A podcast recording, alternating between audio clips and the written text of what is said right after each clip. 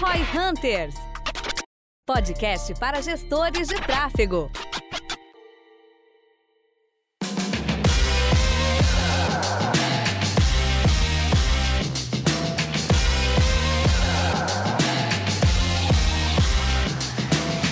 Muito se fala normalmente de projetos e de startups que trabalham com serviços de assinatura, numa pegada tipo Spotify, Netflix, e a galera normalmente acha isso muito sexy, porque eles são muito grandes e tal, parece ser um tipo de negócio simples, né? Se for comparar, por exemplo, com serviços que tu tem que lidar diretamente com as empresas, com as pessoas, e é muito sexy. A gente já teve a nossa experiência até diretamente com o Spotify. E a visão desse podcast de hoje que a gente quer trazer aqui é literalmente analisando um pouco das KPIs, né? Pensando no growth, no crescimento do Spotify e também falar um pouquinho mais sobre tráfego para esse tipo de negócio. É, o Spotify com certeza é um grande case, aí tem mais de 116 milhões de pessoas que utilizam o Spotify em vários países, né? Mais do que conhecido e cresce de uma maneira bem significativa e é difícil, difícil uma pessoa que não tenha utilizado o Spotify ou até mesmo mudado bastante seu comportamento de consumo de música através dessa plataforma, dessa empresa, e a gente acredita que seja uma boa discutir um pouquinho sobre eles,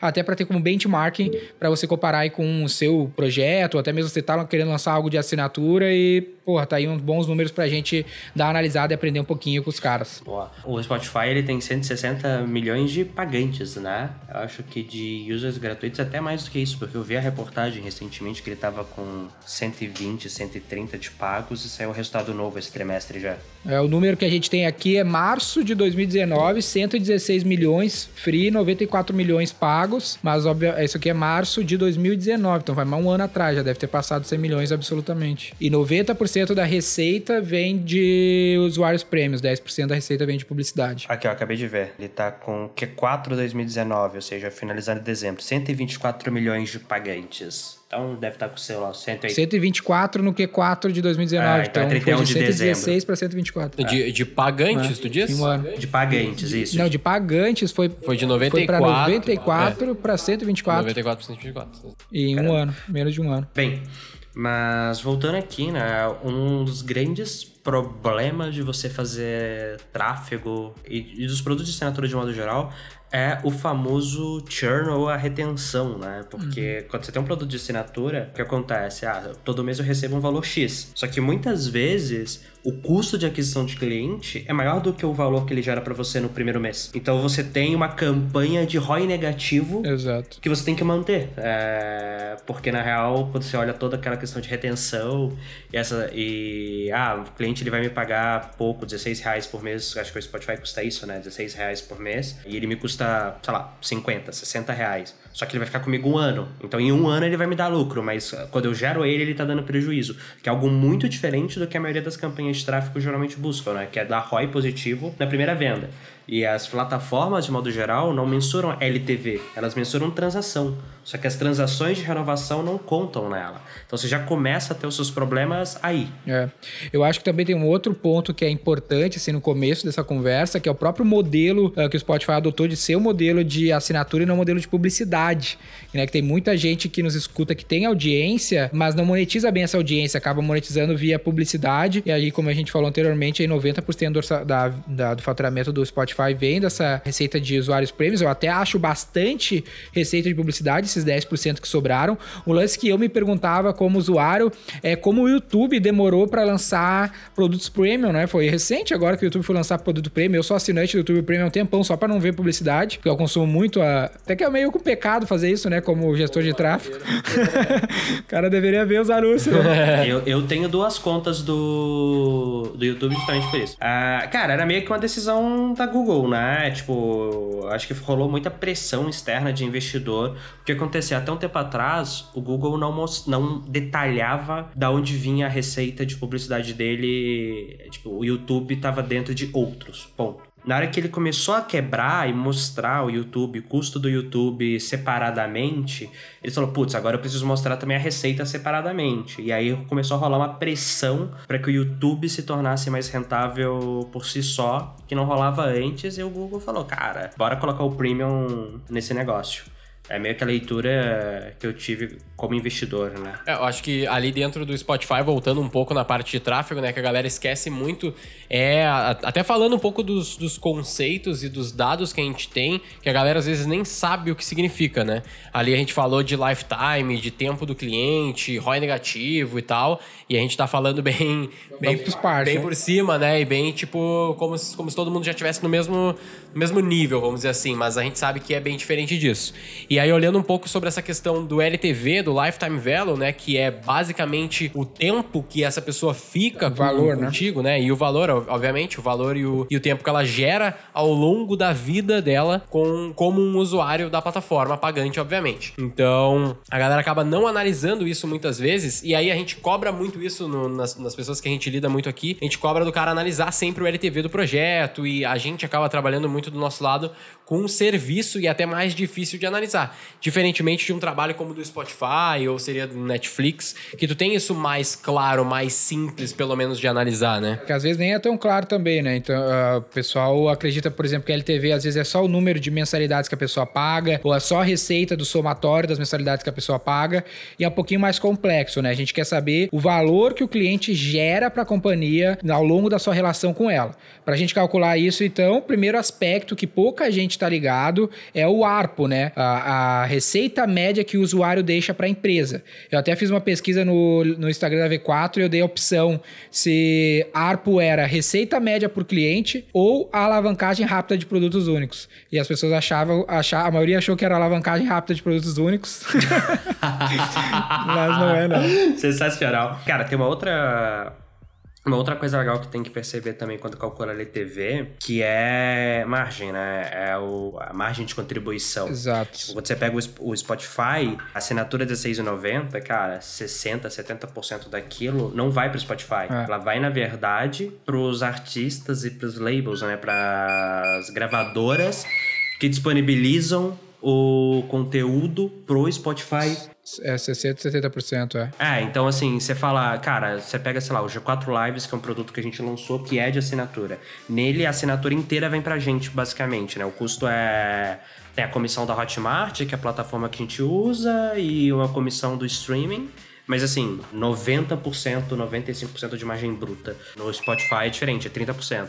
Então, dependendo do seu produto, é, você não pode simplesmente. você o ARPO é quanta receita ele gera, né? Average revenue. Só que para o seu LTV, você tem que considerar a margem líquida, né? Você tem que ah, tirar as principais questões. É exatamente esse aspecto. No caso do Spotify, né? Então tu pega esse teu ARPO, né, a receita, o top line, né, o múltiplo de mensalidades que tu tem, né?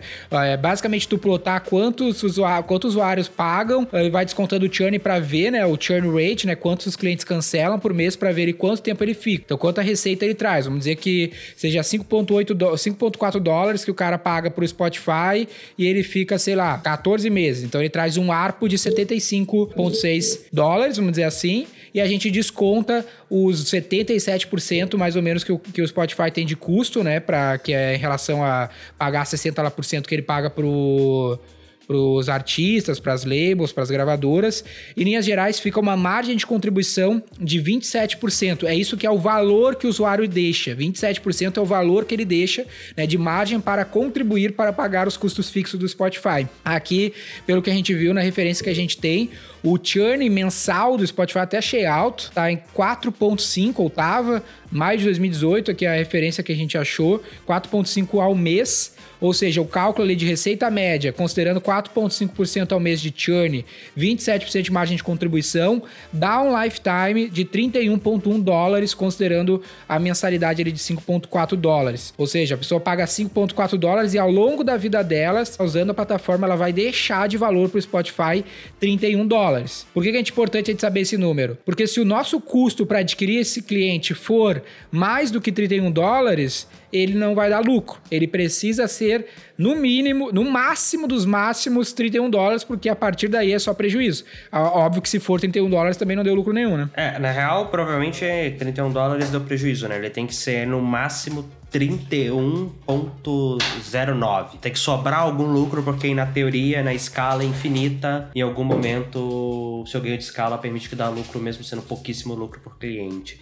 E aí eu acho que isso aqui é uma coisa legal pra galera que vai fazer tráfego para produto de assinatura, né? Cara, muito provavelmente o custo de aquisição do Spotify é maior do que os 5 dólares de ARPU que eles têm uh, por cliente. Estaria que deve ser o triplo disso. Estados Unidos, o custo de um app é. Aqui, ó.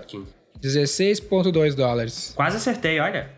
Não, peraí, eu acertei. É o triplo, 5.4 vezes 3 dá 16.2. Exatamente. Só que eles precisam ficar seis meses com o usuário para ganhar dinheiro. Então.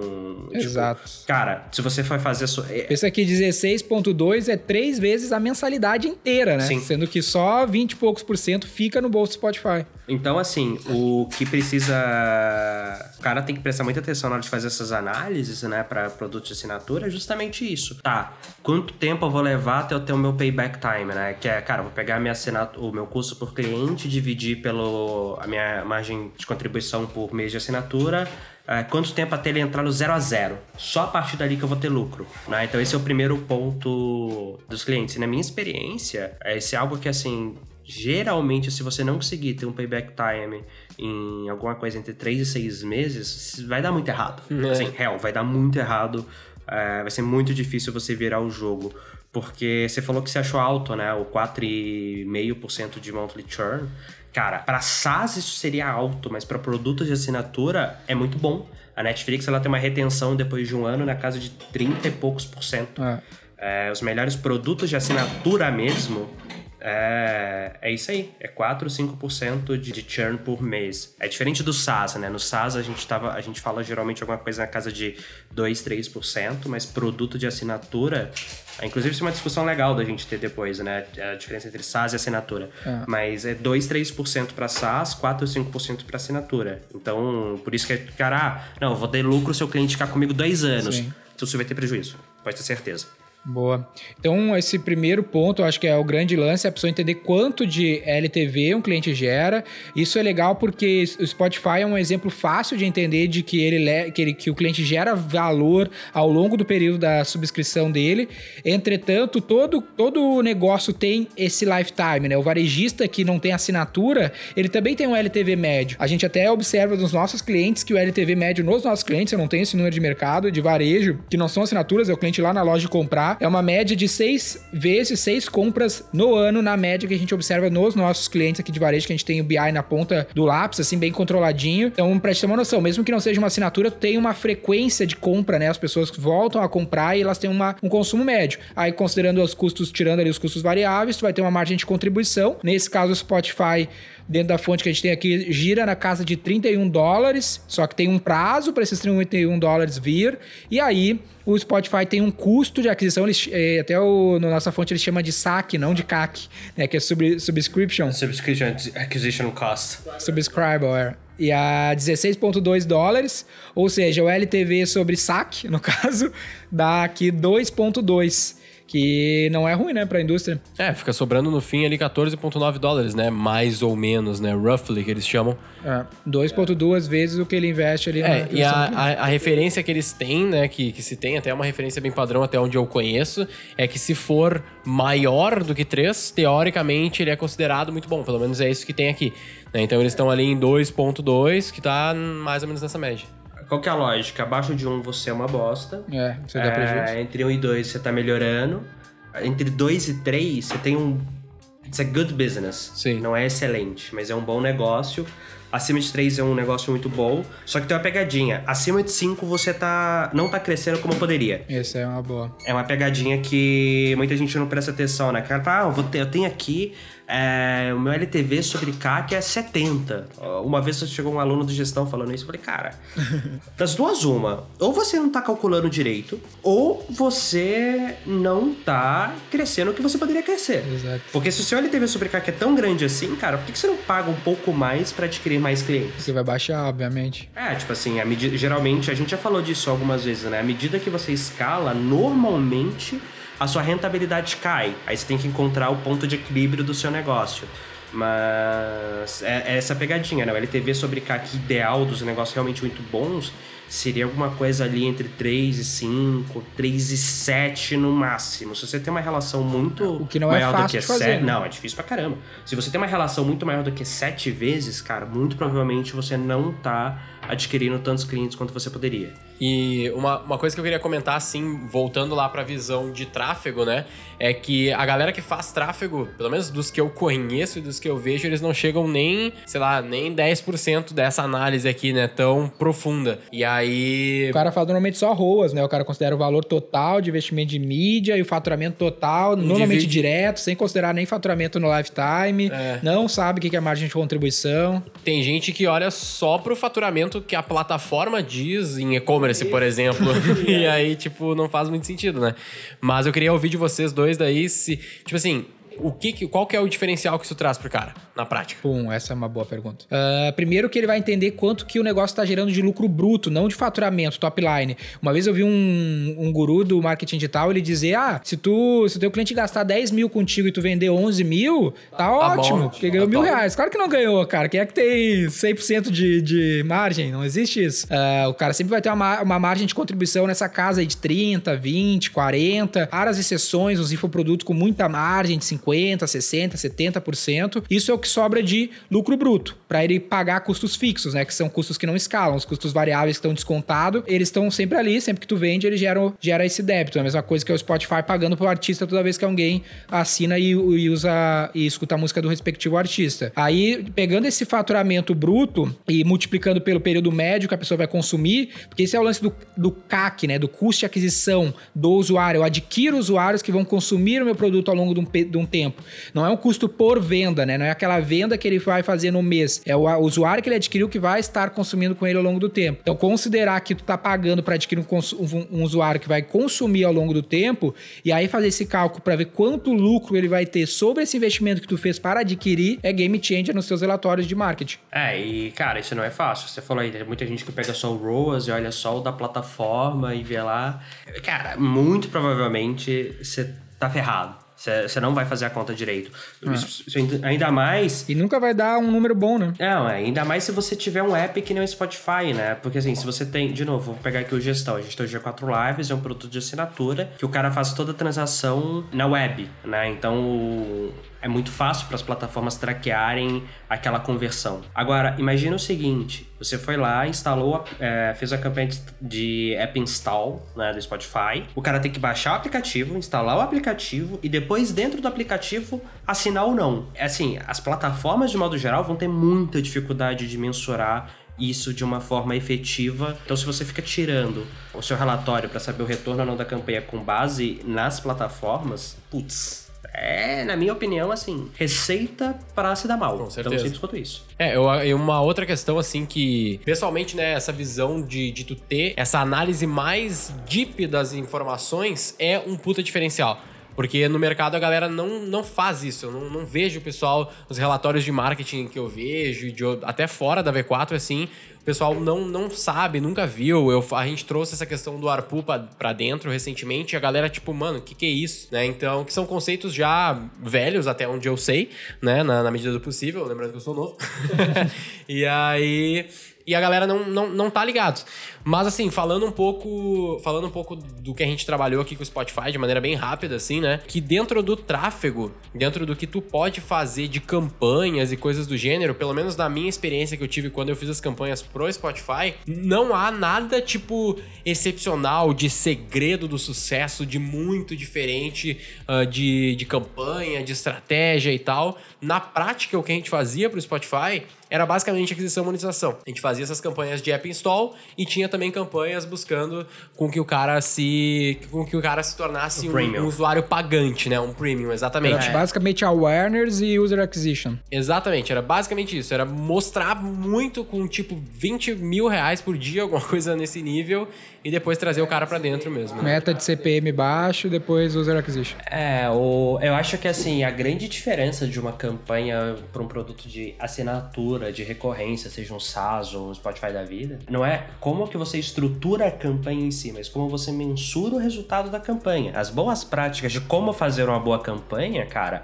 eu acho que é igual em qualquer produto, é você cuidar do criativo, fazer o público certo, todas aquelas questões que a gente já falou aqui várias vezes, é, adaptado para o seu produto, é óbvio, mas assim, cara, não importa o seu produto, você sempre vai ter que escolher o público certo, você sempre vai ter que escolher o canal certo, sempre vai ter que fazer o criativo certo. Agora, como você vai mensurar a efetividade das campanhas, isso sim a gente tem uma flutuação maior. E esse é o game changer que separa o cientista do marketing do estagiário. O outro lance importante é que nas nossa, na nossa época que a gente fez para o Spotify, a gente não fazia campanhas de, de monetização de usuário premium, né, Gui? A gente fazia só awareness, user acquisition, mas a monetização do usuário do, do freemium ali, ele rolava dentro do app e não tinha anúncio específico para isso, né? É, pelo menos não na nossa mão. A gente fazia awareness, que era para mostrar, tipo, novos artistas, novas músicas, novas, novos álbuns. Meta muito... de CPM baixo, imprimir fazer ser conhecido. Exatamente, só a impressão e a, a, meta da campanha era CPM, era tipo, se eu tivesse num CPM X, eu tinha que fazer alguma coisa para diminuir esse CPM, e era isso, esse era o foco. Ah. E depois. Lembrando é... que é um produto bem amplo, né? Qualquer pessoa é público-alvo, não é bem. Não é aquele negócio que tem a puta segmentação, né? É, a, a, tipo, limitação de público, por exemplo, nem existia. Era só interesses, bem amplo mesmo, e depois tinha que tornar mais amplo, eventualmente, na época, né? Que era o que a gente fazia. 1,3 milhões de euros de orçamento no Exatamente, era bem, bem alto o orçamento. Seis países. É, e também tinha essa questão do, do app install literal ali, né? Que era fazer o cara pelo menos baixar o aplicativo e instalar, tudo com deep link e tal, obviamente bem funcional, bem integradinho com o Facebook. Mas a gente, pelo menos na nossa época, a gente parava por aí, né? Então a gente O que eu acho que faz sentido, porque na real a experiência acontece no próprio app, né? É, é o, cara vai, o cara vai acabar comprando porque a, a, utilização do app incentiva muito ele a fazer é isso. É porque aí que tem todo o aspecto de growth, aqui a gente obviamente foca em tráfego, mas tem toda a parte de engenharia do growth, né? Growth Engineer que, que rola no aplicativo. É, toda a parte de produto, né? Eu brinco que, cara, você tem que ter... Dá pra dividir o growth em duas partes, growth de produto e growth de acquisition. Né? O pessoal só vê growth em acquisition. Como é que eu consigo mais clientes, como é que eu consigo mais leads. Da... Quase ninguém olha growth de produto e na minha experiência, a maioria dos negócios quebra por não aplicar growth em produto. Porque eles fazem aquele negócio, cara, aplico growth em aquisição, cresço pra caramba, só que eu não consigo reter o usuário, não consigo monetizar o usuário, então assim, eu gastei uma puta grana para crescer e não consegui rentabilizar. Afinal das contas, dei prejuízo e quebrei. É um ciclo, é um ciclo infinito. Já pegou vários aqui. Eu tava lendo a página do Miriam do Netflix. Netflix tem uma página no Miriam lá que ele escreve coisas da estratégia da engenharia. E eles estavam falando sobre Growth Engineer, que eles estavam falando só sobre as diferentes uh, páginas, landing pages de conversão que eles têm em diferentes países. Né? Para cada país, eles têm páginas de monetização diferentes, porque cada país tem uma realidade de compra, né? tem meios de pagamentos diferentes tudo mais. E aí eles têm isso tudo separado por, por país, uh, ou por macro região, lá dos 160 países que eles estão. E aí vão fazendo testes AB dentro das páginas. O time de Growth Engineer deles vai fazendo testes AB dentro dessas páginas que são adaptadas para cada país. E é super diferente. Eles te, dão dois exemplos na página, na, no artigo, no, no, na página deles do Miriam, que um é super black, assim, padrão que tem aqui no Brasil, e outro é totalmente. A, parece outra empresa para nós que estamos acostumados com, com a página que aparece para nós, que é mais fundo preto. Na outra que eles estavam mostrando ali é fundo branco, bem diferente de layout e tudo mais. Não, tem várias coisinhas engraçadas nisso. Ah, por exemplo, o... você sabe que quando você vai ver lá na Netflix, né, e tem aquele, os programas, tem aquela capa, né, a imagem, o cover, a cover dos programas. Eles personalizam aquilo com base no que você costuma assistir. Art cover, né? Então, tipo, putz, eu sou um cara, eu adoro Chef's Table, né, que é, eu gosto muito de séries de, de culinária de modo geral. Então, assim, você vê nas páginas de destaque nele lá, cara, para mim eles colocam sempre os pratos. Aí quando você faz o login, por exemplo, na conta da minha namorada, aparece a foto dos chefes, sabe? Das pessoas que estão por trás é, negócio. Pra mim aparece a foto do prato de comida. Ah, ele muda a imagem, né? Exato. Tipo assim, parece um detalhe sutil, mas isso faz com que eu tenha mais intenção de clicar, aumenta o meu CTR. E quanto mais eu uso o Netflix, mais relevante ele é para mim, maior a chance de eu continuar é, pagando.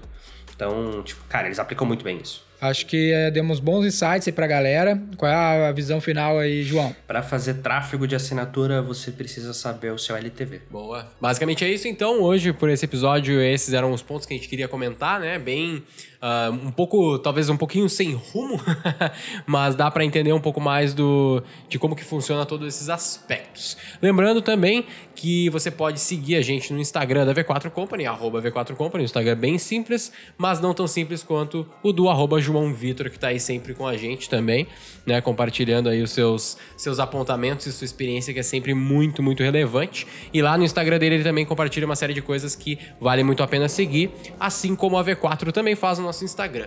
Lembrando que se você tem uma empresa, está precisando de ajuda de algum de alguma maneira nesse sentido, ou também se você atua com marketing e quer se aprofundar e aprender mais do método V4, o nosso Instagram e o nosso site também está aí para você entrar em contato com a gente e entender um pouco mais. Eu sou Pode falar? A gente fez um episódio um pouco diferente hoje. Se você achou interessante, você quer que a gente faça mais análises de outras empresas, outras plataformas, manda lá no Instagram, que a gente está aí sempre testando, né? Isso é o que um bom cientista do marketing faz, novas maneiras de trazer um conteúdo mais interessante. Sou Daniel Lippert, fundador da V4 Company. Eu sou Guilherme Lippert, equity partner da V4 Company. E o nosso negócio é vender o seu.